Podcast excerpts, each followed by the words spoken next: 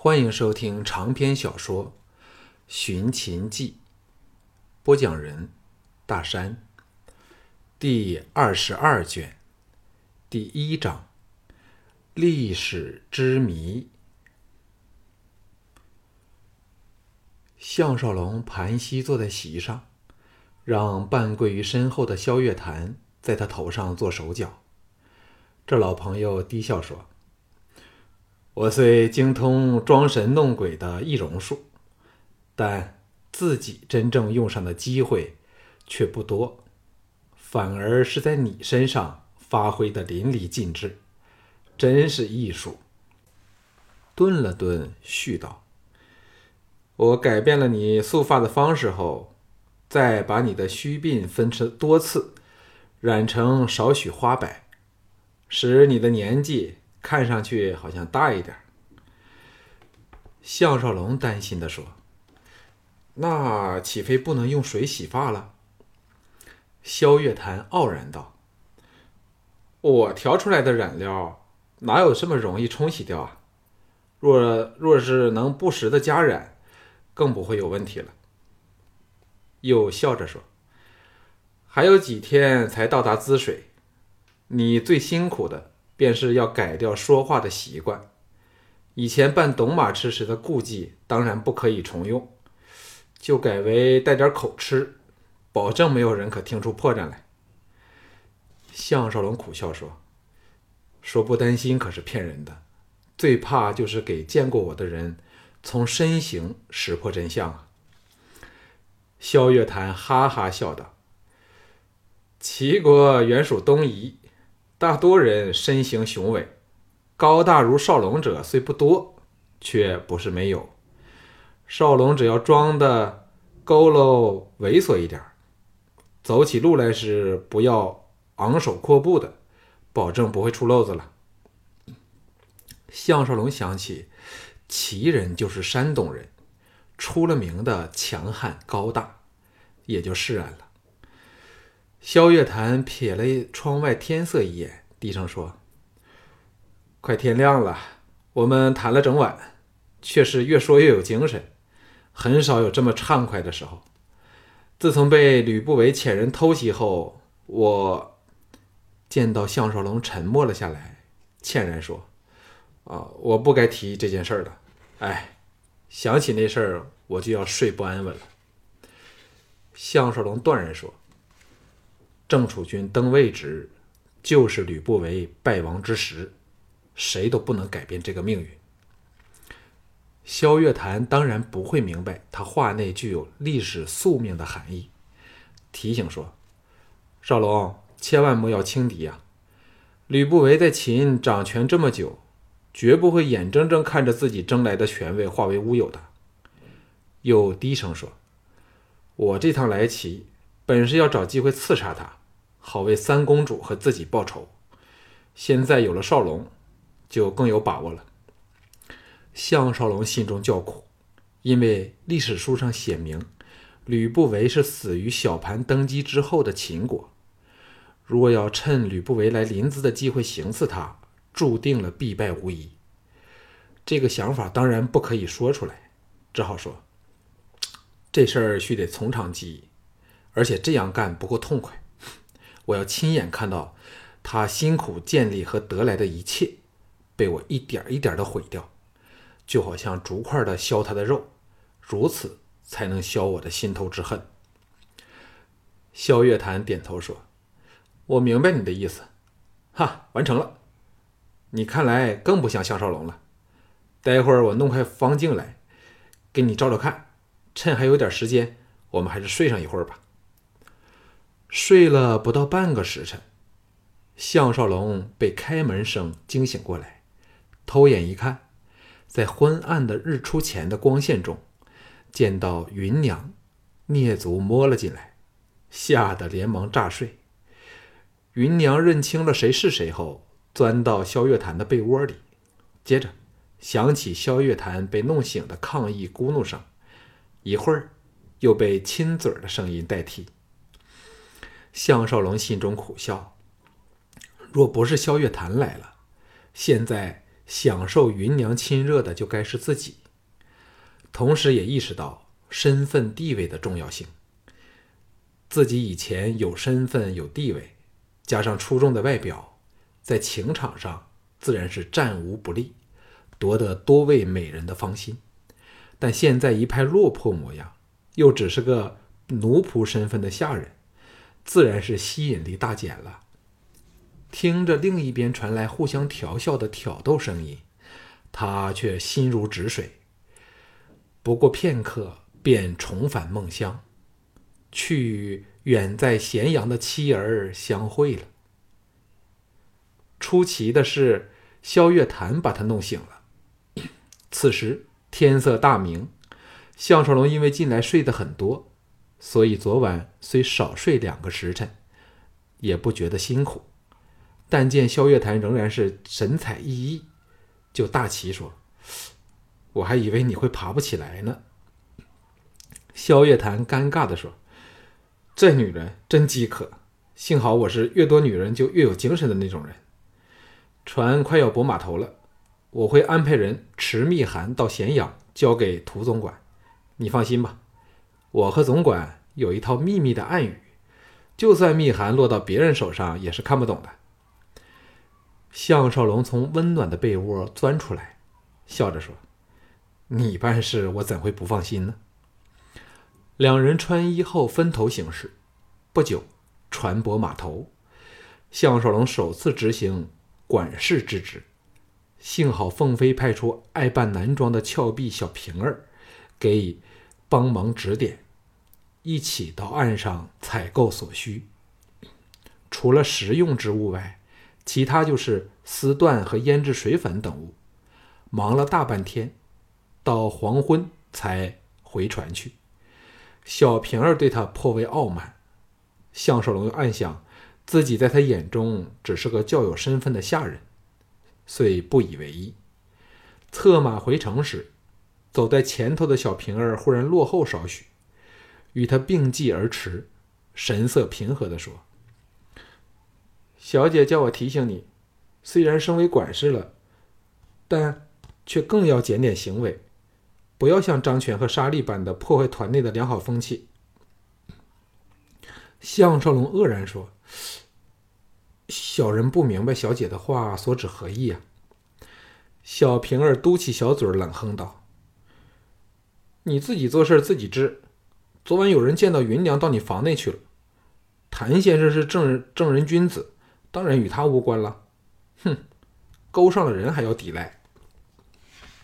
项少龙哑口无言，他自然是不能出卖萧月潭，破坏了他在凤飞眼中的君子形象，只好把这只死猫一口吞掉了。小平儿露出了鄙视神色，不再理他，策马领先去了。晚饭后，项少龙回到房中。萧月潭坐在席上，平机专心研研磨染料，笑着说：“奔走了半天，才张罗到这些东西。我准备把你脸上的皮肤弄得黑一点那看起来就粗犷多了。”项少龙在他身旁坐下，笑着说：“知否，我给你顶了黑锅呀？”萧月潭哑道：“什么事儿？”项少龙遂把俏平儿的话复述了出来。萧月潭沉吟片上，哑然失笑说：“这高傲的妮子在妒忌呢。少龙，少确实有魅力啊，竟能令他紧张。”项少龙苦笑说：“萧兄莫要说笑了。”萧月潭欣然道：“少龙智计过人。”想不到却会在阴沟里翻船，中了这个小妮子的诡计。你想想吧，这几天天气这么冷，谁会在人人都熟睡时四处走动呢？亲眼看到云娘到我们的房里来，定是被云娘的贴身小婢发觉主子离开房间，所以告诉这个爱穿男装的漂亮丫头，她才猜到云娘找你偷情，岂知是一试就试出来了。只不过是弄错了对象啊！项少龙为之哑口无言。萧月潭捧腹说：“除了凤飞外，武技团有何良好风气可言？你当凤飞不知道我和芸娘有一手吗？我是出名风流的人，只是平儿那个丫头心生妒意，才故意借凤飞来压制你吧。”项少龙恨得牙痒痒的说：“我迟早要整治这个丫头。”萧月潭笑道：“最好在被窝内整治她，让她在你的胯下称臣。”项少龙苦笑说：“现在我哪还有拈花惹草的闲情啊？不过，是想有机会时捉弄她一下来消气罢了。而且，我认为他根本看不起我。”萧月潭说：“若他不着紧，只会来个不闻不问。你也是个中能手，当知女人的心最不可理喻了。越是针对你，越是对你有益哦。”项少龙不想再讨论下去，改变话题说：“为何不见你那几位几位同伴返回船来呢？”萧月潭说：“你是指仲孙和纪他们？我使了点手段。”叫他们留在我那艘船上，免得他们对我们两个人过于亲近而起疑心。用的乃是小平儿那招假传旨意的手法哦。两人对视失笑。萧月潭把磨好的染料藏入刚带来的衣物箱里，拍拍手说：“凤飞今晚排演歌舞，嘱我去给提点意见。你要一道去看看不？”项少龙躺了下去，说：“若我今晚起来时不见你，是否可以在芸娘的房中找到你呢？”萧月潭摇头苦笑的去了。不一会儿，上层传来五月之音，项少龙却是思潮起伏，想不到重重转折之后，仍要到去要去齐国，真不知是祸还是福。战国七雄的齐、楚、燕、赵、魏、韩、秦，除了燕、韩两国的首都未到过外，其余都在他这个时空旅程之内。回程时很大可能会随萧月潭到韩京去，但却该与燕国无缘了。从燕国又联想起太子丹与其他人，最后。龙阳君的交融浮现，不禁睡意大减。明早船就会继续航行，会否在临淄又遇上这曾是患难与共的叛友呢？在这战争的时代，每个人都为自己效忠的国家或人尽力谋取利益，自己何尝不是如此？某一程度上，他项少龙其实是在为历史尽忠。一切早给命运之手安排好了，而他只是一个忠实的执行者。问题来了，假设没有他项少龙，历史仍会如此吗？照道理当然是完全两回事儿。至少小盘便做不上秦始皇，没有秦始皇，可能便没有大一统的中国。像秦始皇这种雄才大略的人。即使在中国历史上也不常见，或者说，秦国发展到这个时刻，谁当皇帝都可以统一中国，但项少龙却绝不同意。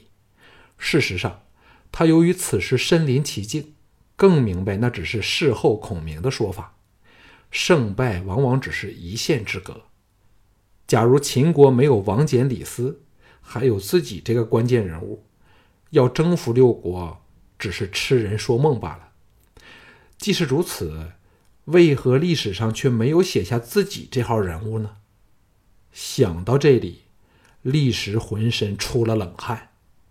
以前想到这个问题时，总是一闪即逝，唯有此刻，没有人令他分神，又闲得要命，才能对此做出进一步的深思。他曾向小盘提出过。要 要小盘把一切关于自己的事儿彻底抹掉，就是基于一个可怕的想法：假如不是出于自己主动提议，而是由小盘主动的做，那就大大不妙了。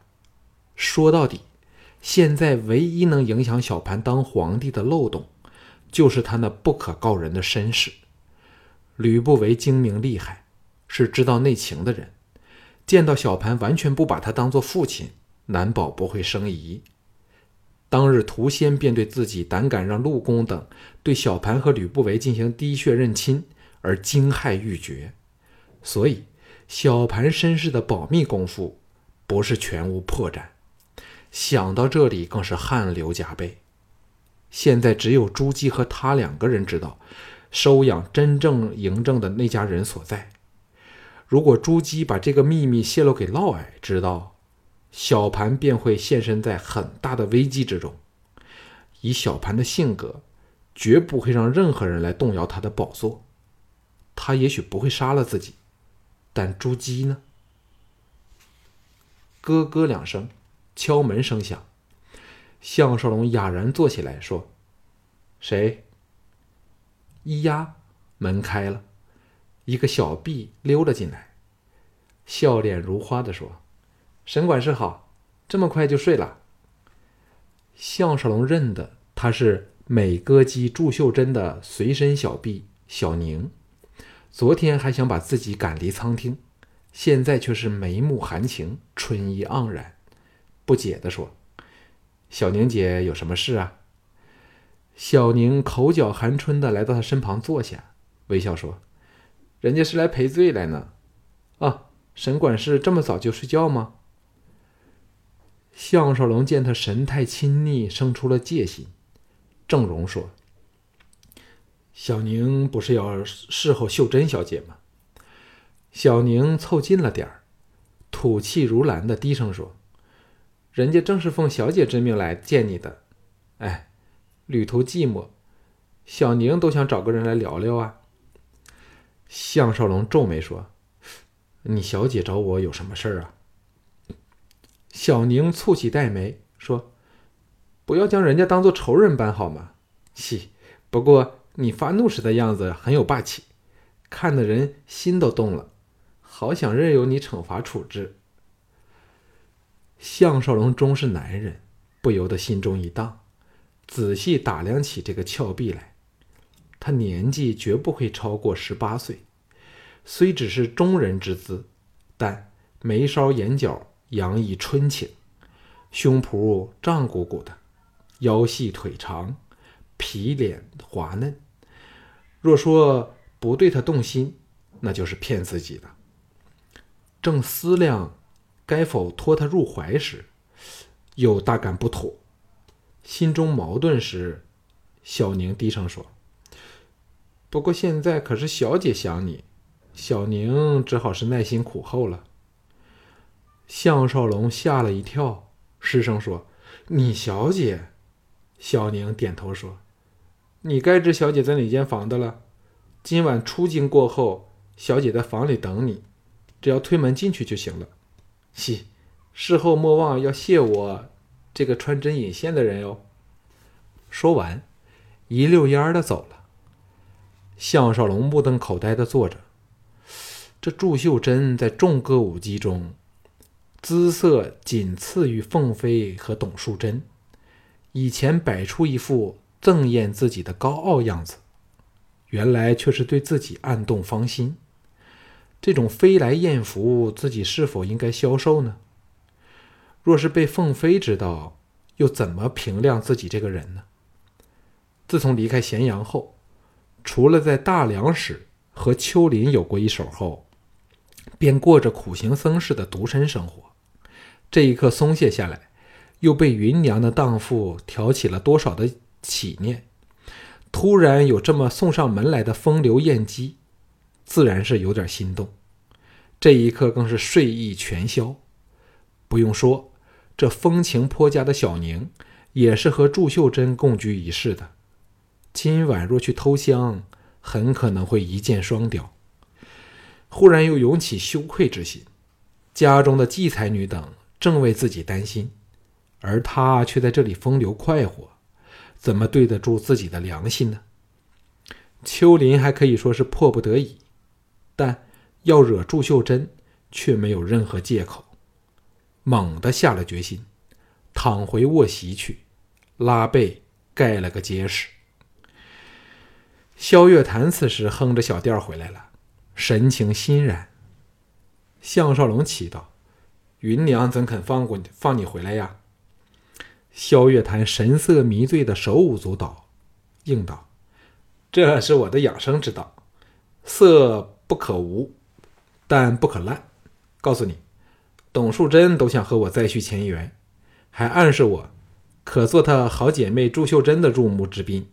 看来他们是有事要求我呀。”项少龙闻语默然，大感没趣儿。原来祝秀珍只是这么一个女人。萧月潭坐下，雅问其故。项少龙把事情说出来后，萧月潭沉吟片刻，忽然说：“好险呐，这一定是个陷阱。